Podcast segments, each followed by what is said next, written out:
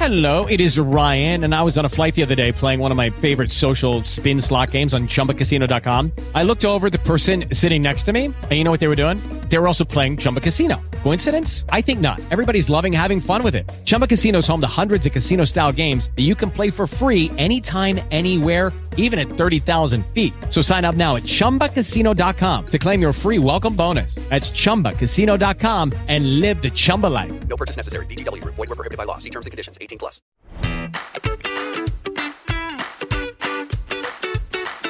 Buongiorno e benvenuti a tutti su Rassegnata Stampa, il podcast che ogni mattina vi porta le notizie della giornata senza filtri. Qui facciamo incavolare tutti. Oggi è lunedì 14 novembre, dobbiamo parlare di alcuni scandali della TV italiana, ma poi anche della liberazione di Kherson, della crisi dei migranti e della nuova futura segreteria del PD. Almeno così pare. Bando alle ciance, ciancio alle bande, io sono Max, incominciamo subito. Oggi iniziamo su una nota più leggera e parliamo di deficienti. La prima è Nicole Incorvaia, che al Grande Fratello VIP ha canticchiato faccetta nera mentre si truccava. Ora si parla di rischio squalifica, il che mi sembrerebbe leggermente esagerato, considerando il quoziente intellettivo della donna e soprattutto dato la famiglia in cui deve essere cresciuta. Infatti anche la sorella Clizia fu espulsa dal reality show perché urlò come una matta ad un concorrente sei un buscetta, sei un buscetta. Insomma, grandi valori dovevano girare in questa casa in Corvaia. La faccenda è particolare e si intreccia con la politica perché Signorini non ne uscirà comunque vincente. Se la squalifica insorgerà la destra dicendo che non è rispettata la libertà di espressione, se non lo fa la sinistra dirà che Meloni ha costretto Mediaset a celebrare propaganda fascista. Non vorrei essere il conduttore del GF VIP in queste ore che dovrà pur spiegare come sia possibile che quattro concorrenti della casa siano risultati positivi al Covid, dato che in teoria non hanno contatti con l'esterno. O forse questa è la stessa storia che nessun prete fa mai sesso. Ma tanto ormai attendersi che il casting di questi reality abbia senso è surreale. Sabato sera, a Ballando con le Stelle, è stato trasmesso un filmato dell'allenamento del complottista antivaccini Montesano, durante il quale l'attore indossava la maglietta della decima massa, una fanteria della Marina della Repubblica di Salò. Trovo inoltre assai interessante che lo shitstorm verso Montesano non si sia diretto anche verso Mili Carlucci. Cosa pensava la conduttrice quando l'ha invitato? Che muovendosi al ritmo di jive questo svitato riprendesse senso della dignità?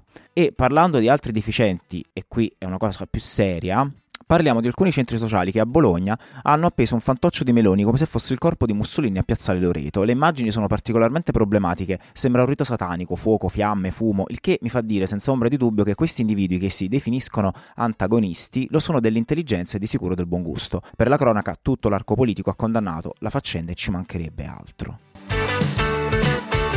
E mentre Bruxelles lavora ad una conferenza d'urgenza sul tema dell'immigrazione con tutti i ministri dell'interno dell'Unione, ma zero aspettative, siamo ancora in attesa del tetto del prezzo del gas dall'Europa, la discussione si è allargata a Grecia, Cipro e Malta che hanno firmato un appello comune con l'Italia. La Spagna si è tirata fuori, lamentandosi del ridicolo meccanismo di redistribuzione dei migranti firmato la scorsa estate. Questo meccanismo ha ricollocato, solo per l'Italia, 117 migranti sui circa 90.000 sbarchi. Numeri che peraltro rendono ridicola qualsiasi ritorsione della Francia, la quale, ricordiamolo, sentendosi offesa per una nota di Meloni sull'accordo per lo sbarco a Marsiglia dell'Ocean Viking, ha prima invitato tutti i paesi europei a ritirarsi dal suddetto accordo e poi, capendo di non avere leva negoziale, dato che il meccanismo è ridicolo, ha alzato la posta in gioco e minacciato un irrigidimento dei controlli al confine a 20 miglia. Il che è ironico, dato che non c'è mai stato un ammorbidimento, semmai il contrario, la Francia infatti respinge ogni giorno 80 immigrati al confine con la Liguria. Meloni venerdì si è detta sorpresa e ha definito la reazione incomprensibile e ingiustificata, la reazione chiaramente di Parigi, ed ora si lavora ad un bilaterale con Macron nel G20 di Bali che inizia ufficialmente domani, anche se nessuna fonte ufficiale ancora lo conferma, anche perché Macron eh, sarà leggermente occupato nei colloqui tra Biden e Xi Jinping che dovranno un secondo ristabilire l'ordine mondiale, in assenza di Putin che ha annunciato che non parteciperà al meeting. Quello che però sappiamo di ufficiale è che il presidente francese si è detto deluso da Meloni e ha mandato avanti anche le sue ministre che parlano di fiducia spezzata. Ma la Francia fa la Francia, ovvero i suoi affaracci. In un certo senso fanno i sovranisti come piace al Presidente del Consiglio. Di fatto Macron ha dovuto agire così perché è stato rintuzzato proprio dall'amica di Meloni, Marine Le Pen, che sulla faccenda dell'Ocean Viking lo ha accusato di lassismo. Secondo l'analista Dario Fabbri, la Francia ha usato una scusa che noi le abbiamo servito su un piatto d'argento. E bisogna dire che se allarghiamo un secondo lo sguardo, non conviene proprio a nessuno questo scontro perché Parigi è il nostro unico grande alleato per la riforma del patto di stabilità in Europa. Tocca farsi un po' più furbi. Veniamo alla sinistra italiana. Ellie Schlein, la ex vicepresidente dell'Emilia Romagna, si è candidata alla segreteria del PD, ma attenzione, non ha mai detto mi candido, ha invece usato tutte le espressioni fumose e incomprensibili di ogni leader della sinistra che si rispetti per dire una cosa senza dirla. Ha usato parole come aderisco al congresso, il collettivo, la squadra, saremo noi. Se inizia così, la sua corsa è inutile fare le primarie, la donna ha già vinto e parla come uno di loro, è un clone di Nichi Vendola. Vi leggo due tweet geniali che riassumono bene a mio avviso questa notizia. Con Ellie Schlein, segretaria, potremo andare a tirare le brioche vegane ai poveri. E un'altra, la Schlein sembra una che non è riuscita a fare il login sul blog delle stelle. Altri candidati eh, sarebbero Bonaccini e Nardella, ma tutti si sono dimenticati che De Micheli si è candidata ufficialmente settimane fa. E qui cade l'asino, l'euforia per la Schlein e il totale oblio per De Micheli dimostrano solo una cosa. Il PD non è altro che il partito femminista più maschilista della storia. Il suo senso di colpa è così epocale che non basta sia una donna, no, no, serve che sia LGBT e magari pure asiatica, curvi e nera, ridicoli. Ma sempre in quell'ambito terminiamo il circo degli orrori con Luigi Di Maio. Ricordate il ministro degli esteri che ha abolito la povertà? Ecco, è sparito da ogni radar dopo la sconfitta umiliante del suo mini movimento alle elezioni. Ma il ragazzo sa muoversi e forse la sparizione post-elettorale non era casuale, perché si è scoperto che è in lizza per diventare il rappresentante europeo nel Golfo per la faccenda del gas. Che dire, quest'inverno ogni volta che accendete il riscaldamento non solo dovrete contare gli euro al minuto, ma dovrete pensare che state distribuendo reddito di cittadinanza pure a Di Maio. Voglio dire, se persino Crimi e Taverna prenderanno 70.000 euro da Conte come consulenti, perché lui no? E parlando proprio di gas, crisi energetica e crisi in Ucraina, che è tutto collegato, c'è da dare un paio di belle notizie. Dopo la ritirata strategica dei russi, Kherson, la città simbolo del sud dell'Ucraina, è stata ufficialmente liberata, anche se il Cremlino ha affermato che rimarrà per sempre russa, per via del referendum farsa di settimane fa. Ed io che pensavo di vivere di illusioni. Putin adesso è seriamente nei guai in patria. Non è una buona notizia, potrebbe fare mosse avventate. Medvedev ha appena detto la Russia non ha ancora messo in mano a tutto il suo arsenale militare. Non è un buon segno che il capo del Cremlino si isoli e neanche partecipi al G20 di Bali.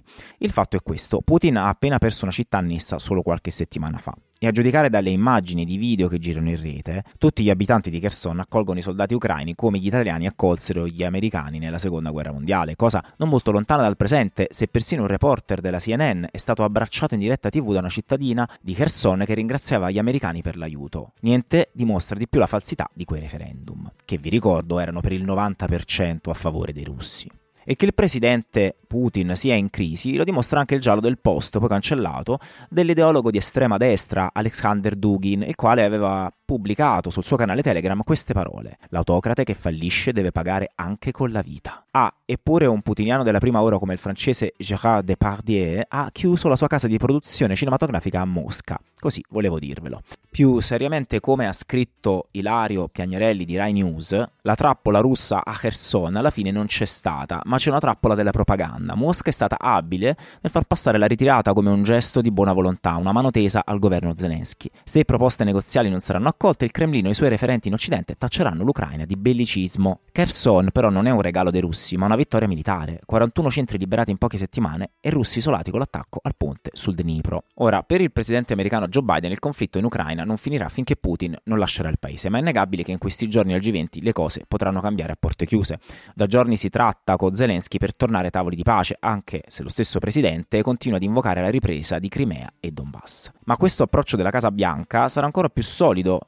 e forte adesso che Biden è rafforzato politicamente dall'esito delle elezioni di metà mandato. Nel fine settimana, infatti, anche i seggi senatoriali di Arizona e Nevada sono finiti in mano democratica, il che ha confermato il controllo della Camera Alta al partito del presidente.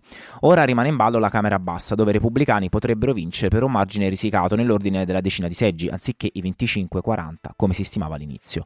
Uno dei margini più bassi di sempre per un'elezione di questo tipo.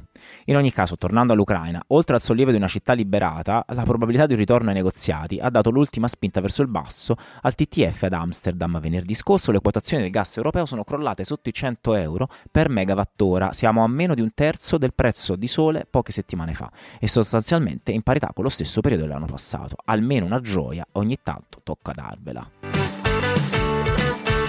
Bene, anche per oggi le notizie dal pianeta Terra sono terminate. Se volete ci sentiamo domattina. Mi raccomando, iscrivetevi, mettete like e commentate. Fate quello che vi pare. Buona vita a tutti.